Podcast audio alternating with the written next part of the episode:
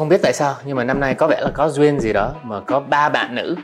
đều được đậu vào trường Dream School của mình và đang học ngành CS. Minh Thùy, Châu Anh